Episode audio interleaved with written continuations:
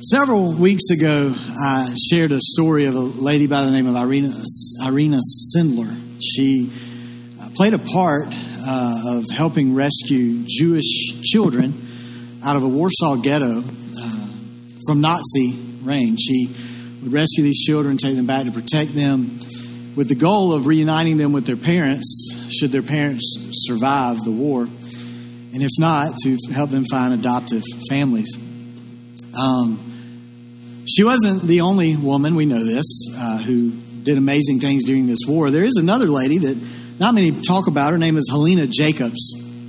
Uh, she worked with a an attorney in Berlin in the 1930s, and this uh, attorney had been uh, racially persecuted from national socialists who had taken control during that time. And so she helped that attorney and his family flee Germany in 1939.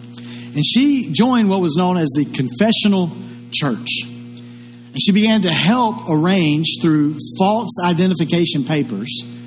She began to help Jewish people in Germany hide. She would find hiding places for them. She would often uh, she would open up her own apart- apartment for Jews to hide in and to find freedom. And of course, you know, being a German, she felt like it was still her obligation to help the Jews because she felt what was being done to them was wrong. But she also risked a lot because what she was doing was very illegal. And she was eventually caught and she was put in prison for it.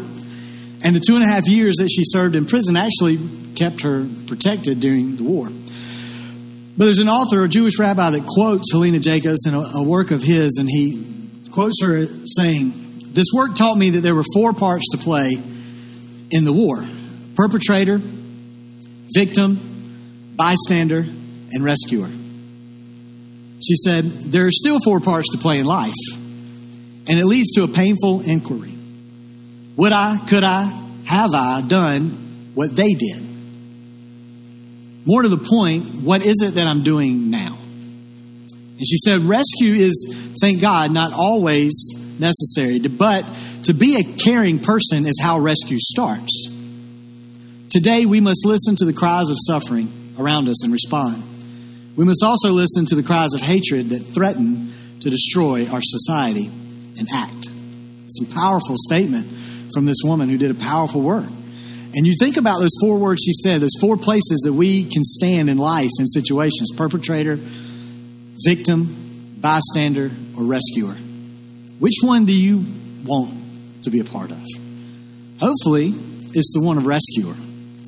It's a powerful way to be. Today, we're going to start a series. We're, to, we're calling it Her Story. We're going to look at uh, some stories from women in the Bible. And no, I am not going to try to mansplain these women's stories to you, okay? That's not my goal. That's not what I'm going to do. We're going to dig into these stories from these ladies of how God used them and worked through them. And we're going to see their stories, they're part of the gospel story. There's four stories from four different women in the Word of God. One of those is a lady by the name of Lydia. We're going to look at her in the last week of the series. Lydia was, uh, she became a follower of Christ after hearing the gospel of Christ preached from Paul. And it was through Lydia and her conversion that. Uh, that the church movement began to spread through her home region. So we'll get to hear her story and, and how God used her through that. We're going to look in week three. Week three is a very special week. Uh, we're going to get a glimpse of the story of Esther, but we have one of our very own that's going to share her story uh, in week three on May 21st. It's a powerful story of how God is working through her and using her, and uh, even through situations that she would not have chosen to be in. You may know this lady. Her name is Ria Van Outen. She's a part of our family. But she is going to share her story, which is very similar to Esther, of how God is using her in such a time as this. In week two, next week, it's Mother's Day weekend. Everybody got that? You know that? We're one week away from Mother's Day. Hey, uh, so that all rhymed. I didn't mean to do that. Anyway, uh, so on Mother's Day, uh, the 14th, we're going to look at the story of Ruth. Right? Ruth is a very powerful story. Uh, Ruth was a Moabite woman. That was not a, a, a godly place. Ruth was a Moabite woman that came to follow God because of her Jewish mother in law, Naomi. And we're going to see through her story that God is always at work. Even when we don't realize it, God is always at work. But today we're going to look first at a story that's very similar to Helena Jacobs and how it goes through and how it how things play out. We're going to look at the story of Rahab. Maybe you've heard of Rahab before. We're going to look at the story of Rahab. And Rahab's story is a story of rescue. Right? Now we find Rahab's story in the book of Joshua. It's Joshua chapter 2. But uh, for us to understand where we are in the history of all this, we need to kind of get a, a, a quick recap. Moses has passed away. Moses has died. You've probably heard of Moses. Um, and God is now leading Joshua to lead the people into the land that he had originally promised to them. All right? This was, uh, the Bible calls it a land flowing with milk and honey. Basically, what that means is it's a very, very prosperous land, flourishing land. And the Bible calls it the promised land because it's the land that God had promised to them from the very beginning. That's why it's called that. So, in Numbers chapter 13 and 14, we actually see this account in history where Moses had gathered 12 different spies. Uh, one from each of the tribes of Israel. And he told them, all right, guys, you're going to go in and you're going to scout out the land. You're going to let us know what we're up against. Right? So they go in, they scout it out, they come back, and they're talking about how fruitful it is, how great it is, how much there is, and all how big the fruit is, and all this kind of stuff. But then they say, 10 of them say, but we're like grasshoppers compared to the people that live there. These guys are huge. There's no way that we can take these people. And, um, but there were two guys, two, that actually believed and had faith to believe the promise of God and said, no, we can take these people. They were Caleb and Joshua. But Caleb and Joshua, even though they were saying as much as they could, we can do this. This is the promise of God. We can do this. Everybody else was saying, if you don't be quiet, we're going to stone you. So Caleb and Joshua were quiet and they stopped, you know, they kind of pulled back. And God let them then have the joy of wandering even longer in the desert. And while they're wandering, 10 of those 12 spies end up dying before they ever get to go in the promised land. The two spies that end up surviving are the two guys that actually had faith to go in Caleb and Joshua. And so now, as the time has come, God has taken Moses, and Moses has passed away, and now God is telling Joshua, it's time to go to the promised land. You're going to lead the people into the promised land. Now, this is Rahab's story. It's not Joshua's story, but we need to understand the context of the whole story to get the full benefit of Rahab's story. You with me? I think so. All right, here we go. Joshua chapter 2, verse 1 is where we are. Joshua chapter 2, verse 1. Then Joshua secretly sent out two spies from the Israelite camp at Acacia Grove. Okay? It's also another way of saying Shittim, so the area of Shittim. He instructed them scout out the land on the other side of the Jordan River, especially around Jericho.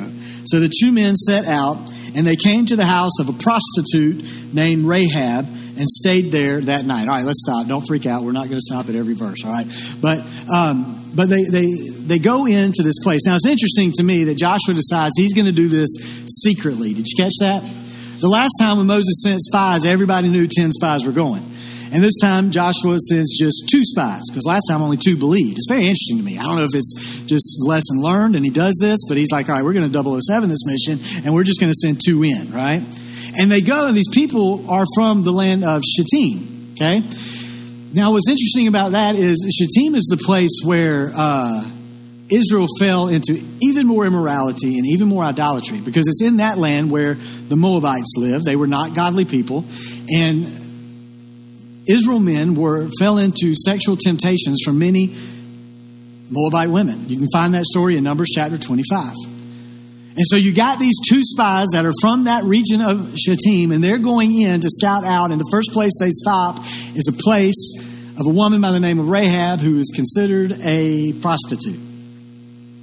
Right? Why? Why stop there? Well, it's likely that they go there, one, because it's a pretty good place to be in cover, and most people aren't going to question why guys are going into this prostitute's home. They're going to kind of have an idea. So they can maybe they think they can go in there without being noticed. Another thing is very conveniently placed on the wall where they can easily escape if they need to do that, which we're going to see in a moment.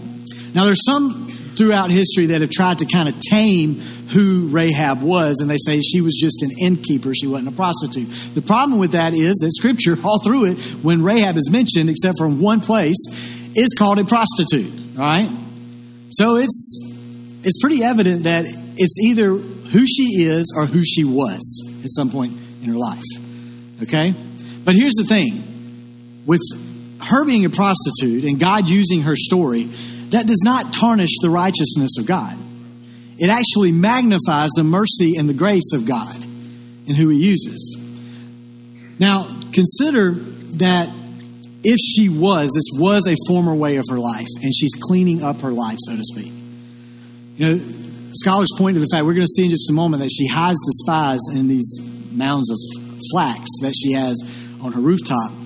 And flax was what was used by industrious women. They would use these to, uh, to in their work. They would spin and they would weave and they would create things uh, with that.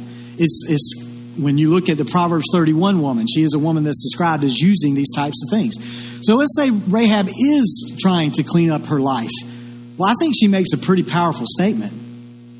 Because in a moment, we're going to see an incredible statement of faith from her. But we're going to see that it's in this moment that Rahab seems to be saying that I believe the God of Israel can help me change my life better than I can do it on my own. And that's the gospel. She's going to put herself in a place that positions her faith in God more than she's positioning her faith in her own ability to do any kind of work to change your life. And it's that decision that pivots Rahab's story and turns Rahab's story into one that is true life change and freedom. So let's keep going in Joshua chapter 2. Joshua chapter 2, go to verse 2. All right, let's keep going. But someone told the king of Jericho, Some Israelites have come here tonight to spy out the land. So the king of Jericho sent orders to Rahab Bring out the men who have come into your house, for they have come here to spy out the whole land. Rahab had hidden the two men, but she replied, Yes, the men were here earlier, but I didn't know uh, where they were from. They left the town at dusk as the gates were about to close. I don't know where they went. If you hurry, you can probably catch up with them. Well, actually, the author says, she had taken them up to the roof and hidden them beneath bundles of flax that she had laid out. So the king's men went out looking for the spies along the road leading to the shallow crossings of the Jordan River. And as soon as the king's men had left, the gate of Jericho was shut. Now, here we have a situation where Rahab does something immoral in order to do something moral. Is that right? It's a question we should ask. It's a question we're going to look at. Her act of protecting these spies, it's, it is a huge demonstration of her faith. Because what she's doing right now is she is expre- by hiding these spies is expressing a belief that the God of Israel is going to allow Israel to come in and take their home and to take their land. And she's made a choice in this moment to trust God more than she trusts her earthly king and the king of Jericho. But did God condone the way Rahab did it? I don't think it's good theology and I don't think it's a good explanation or teaching to argue for her in this case for lying. Because if we do that, it's pushing us towards the line of justifying evil in the name of God. And we should never justify evil in the name of God. I mean, when we look at the story of David, if you know the story of David, King David, you know that David committed adultery with a woman by the name of Bathsheba. You may know that in order to try to cover that up, he made sure that her husband was put on the front lines during war, essentially to have him killed. So that's murder. So David does uh, commits adultery, he commits murder. If we look at that, we don't condone that, right? We're like, that's wrong. We immediately say that's wrong. David should not have done that. In fact, God does not appreciate that. He sends the prophet Nathan to speak to David, to give him a word from God. And Nathan uh, and David ends up repenting because of what he's done. So they realize this is wrong, but God still uses it. Because from the birth through uh, David and Bathsheba comes a child that they name Solomon. And Solomon becomes a part of the genealogical line of the Messiah, Jesus Christ. It's through his line that it leads to the birth of the Savior. So we look at that and we say, well, that was adultery, that was murder. That's definitely wrong. Rahab, Javen, Rahab just told a little lie. She, right? It was just a little lie. But here's the thing biblically, sin is sin. We are the ones that put weight on various sins. We are the ones that consider this sin bigger than this sin. God doesn't do that. In the eyes of God, sin is sin. When you look at this situation, lying from Rahab, adultery and murder from David, they are all things that are not condoned by God. They all clearly violate the way God wants us to live our life. And if you do think about Rahab and if she is coming out of a lifestyle or even still in it, lying is probably second nature for Rahab, right? It's something that she does to often cover up what she's doing in real in, in her life. But if she is trying to change her life, we can look at this from the perspective that Paul talks about in the New Testament, where he says, you know, the things that I don't want to do, I still do. Maybe this is where Rahab is. But here's what we need to know untruth, lies, cannot be vindicated simply because they play in a close, they have a close tie to the overall result. Instead of looking at it and saying that God blessed Rahab because she lied, we look at it and say God blessed Rahab in spite of her lying. Because here's the thing God does not use unholy acts to fulfill his will. He does not do that. But what he does use is imperfect people. And thank God for that. And the fact that he will use imperfect people shows the power of his grace. Amen. Let's keep going. Verse 8. Before the spies went to sleep that night, Rahab went up on the roof to talk with them. I know the Lord has given you this land, she told them. We're all afraid of you. Everyone in the land is living in terror. For we have heard how the Lord made a dry path for you through the Red Sea when you left Egypt, and we know what you did to Sihon and Og, the two Amorite kings east of the Jordan River, whose people you completely destroyed. No wonder our hearts have melted in fear. No one has the courage to fight after hearing such things, for the Lord your God is the supreme God of the heavens above and the earth below. Now swear to me by the Lord that you will be kind to me and my family since I have helped you. Give me some guarantee that when Jericho is conquered, you will let me live, along with my father, my mother, my brothers, and my sisters, and all their families. Verse 14 We offer our own lives as a guarantee for your safety, the men agreed. If you don't betray us, we will keep our promise and be kind to you when the Lord gives us the land. Then, since since Rahab's house was built into the town wall, she let them down by a rope through the window. She told them, Escape to the hill country. Hide there for three days from the men searching for you. Then, when they have returned, you can go on your way. Now, it's in this moment that Rahab opens her heart and she shares this incredible statement of faith. It's one of the longest uninterrupted statements of a woman in the Bible. But she explains in this moment her motive in hiding these spies. And she expresses to them her hope and her fears in the most unlikely place, the most unlikely woman. who had heard about God was making a choice to trust in this God that she had only heard about. Rahab is an example of faith comes by hearing. She had only heard, but she chose to act. Never experiencing the realness of God personally, only hearing, and she chooses to have faith in that God. She's a, an example of what the author of Hebrews says that faith shows the reality of what we hope for. She is an example of what James, the brother of Jesus, said that faith and works must act together. Because through her actions, she reveals her beliefs. Her faith was shown genuine by the way she worked and the way she moved and what she did. And in doing that, she revealed what she was hoping for. Look at what James, the brother of Jesus, says about Rahab in James chapter 2, verse 25. He says, Rahab the prostitute is another example.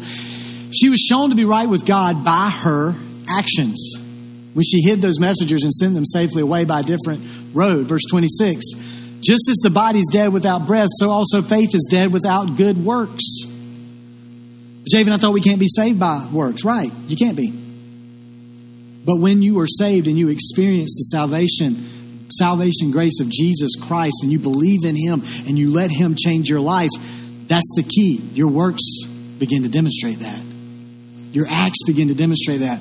The way you live is demonstrated. It demonstrates your faith. And that's what Rahab is doing. Rahab was willing to risk everything she had for a God she had only heard about, never truly experienced. That's genuine faith. And that's faith in action. She brought faith, and God gave her freedom. Rahab had a choice in this moment. She could have allowed herself to say, I'm going to just stay fortified in my in my home that's built in this ginormous wall, and I'm just going to stay fortified in this and trust my king and trust our land. Or she could choose, and she did choose, to trust a God who she had heard about moving all around her and say, I want to be a part of God's movement, and I want to let God move through me. Rahab was used by God and became a part of the move of God, not because she deserved it, but because she made herself available. She was willing to be a participant in the work of God. She saw the favor of God that she did not deserve, and God showed her mercy. And look at what the spies tell her. Start at verse 17. Before they left, the men told her, we will be bound by the oath that we have taken only if you follow these instructions. When we come into the land, you must leave the scarlet robe hanging from the window through which you let down. And all your family members, your father, your mother, your brothers, all your, all your relatives must be here inside the house. If they go out into the street and are killed, it will not be our fault. But if anyone lays a hand on people inside this house, we will accept the responsibility of their death. If you betray us, however, we are not bound by this oath in any way. I accept your terms, she replied, and she sent them on their way, leaving the scarlet robe hanging from the window. The spies went up into the hill country and stayed there three days. The men who were chasing them searched everywhere along the road, but they finally returned without success. Then the two spies came down from the hill country, crossed the Jordan River, reported to Joshua all that had happened to them. The Lord had given us, the Lord has given us the whole land, they replied. And they said, For all the people in the land are terrified of us. And they're terrified because of God and what he can do. The spies make it very clear that if there's no cord hanging from that window, no scarlet cord hanging from that win- window, that they cannot assure her salvation. And their instruction is for them to remain in that house while they are taking the city. Now, think about this. If you know the story, the Israelites eventually do come back. You see it in Joshua chapter 6, Joshua chapter 7. They come back, they go through instruction from Joshua, which comes from God that they're going to march around the city and they're going to do this seven days. And on the seventh day, they're going to march around seven times. And I can just visualize and, and, and see when they come to this place and they come back to Jericho, Rahab and her family sitting in their home, looking out of that window and watching the people march by every day for seven days. And watching them march by seven times, the whole time holding on to the hope that they had given her.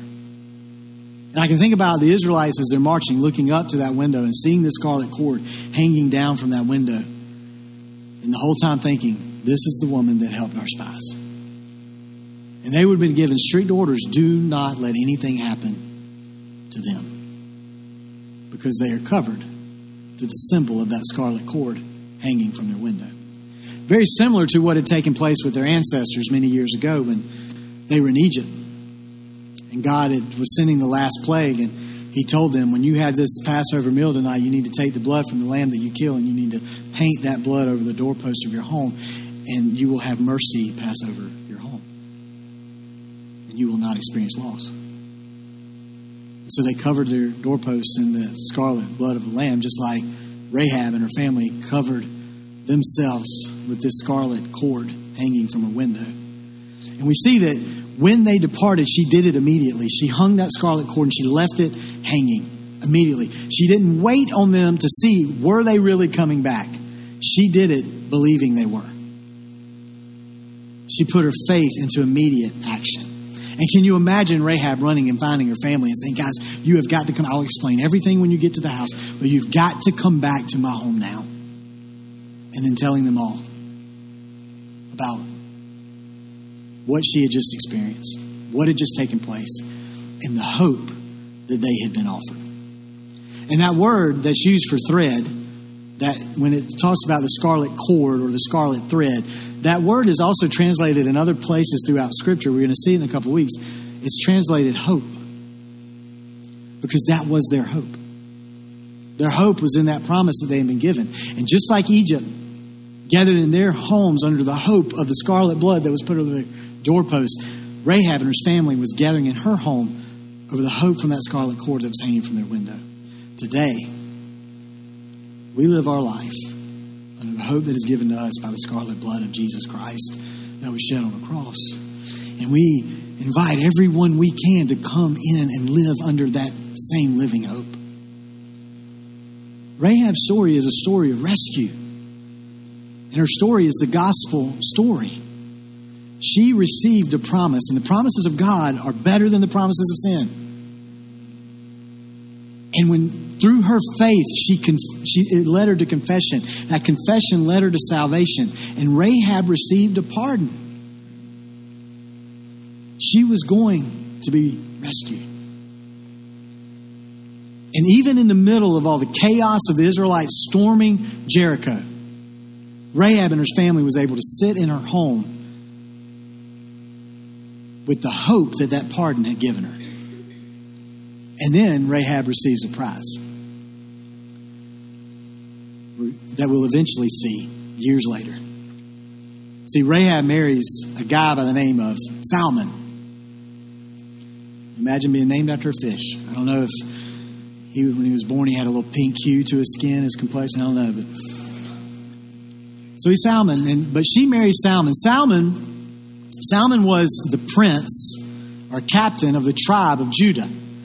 Judah was God's army of praise because that's how God fought his battles. He would always send the the army from Judah out first, and they would sing the praises of God before they ever went into battle. So the prostitute becomes a believer and becomes the wife of the prince of Judah. But watch this, because her story doesn't end. Matthew chapter 1. This is the record of the ancestors of Jesus the Messiah, the descendant of David and of Abraham. Abraham was the father of Isaac, Isaac was the father of Jacob, Jacob was the father of Judah and his brothers. So now we're into the tribe of Judah.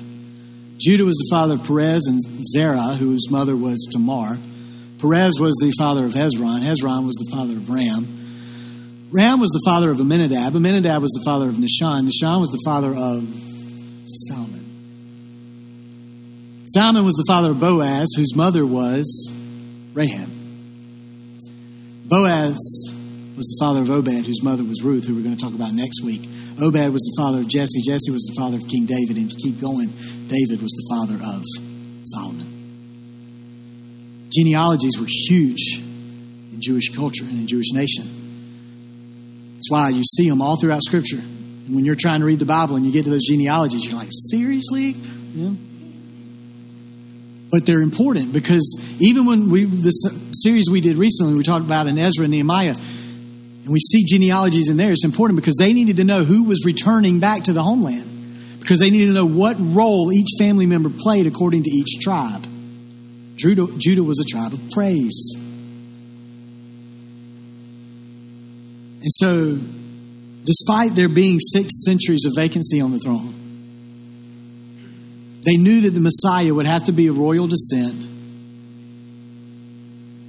and that the Messiah would have to be a descendant of David so that the Messiah would essentially be Jewish.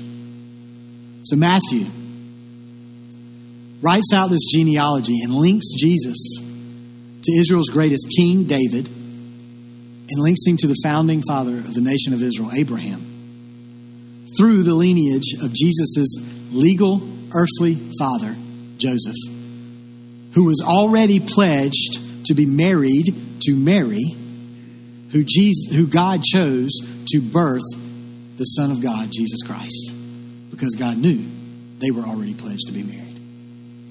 And this would be Jesus' legal right to the throne of David.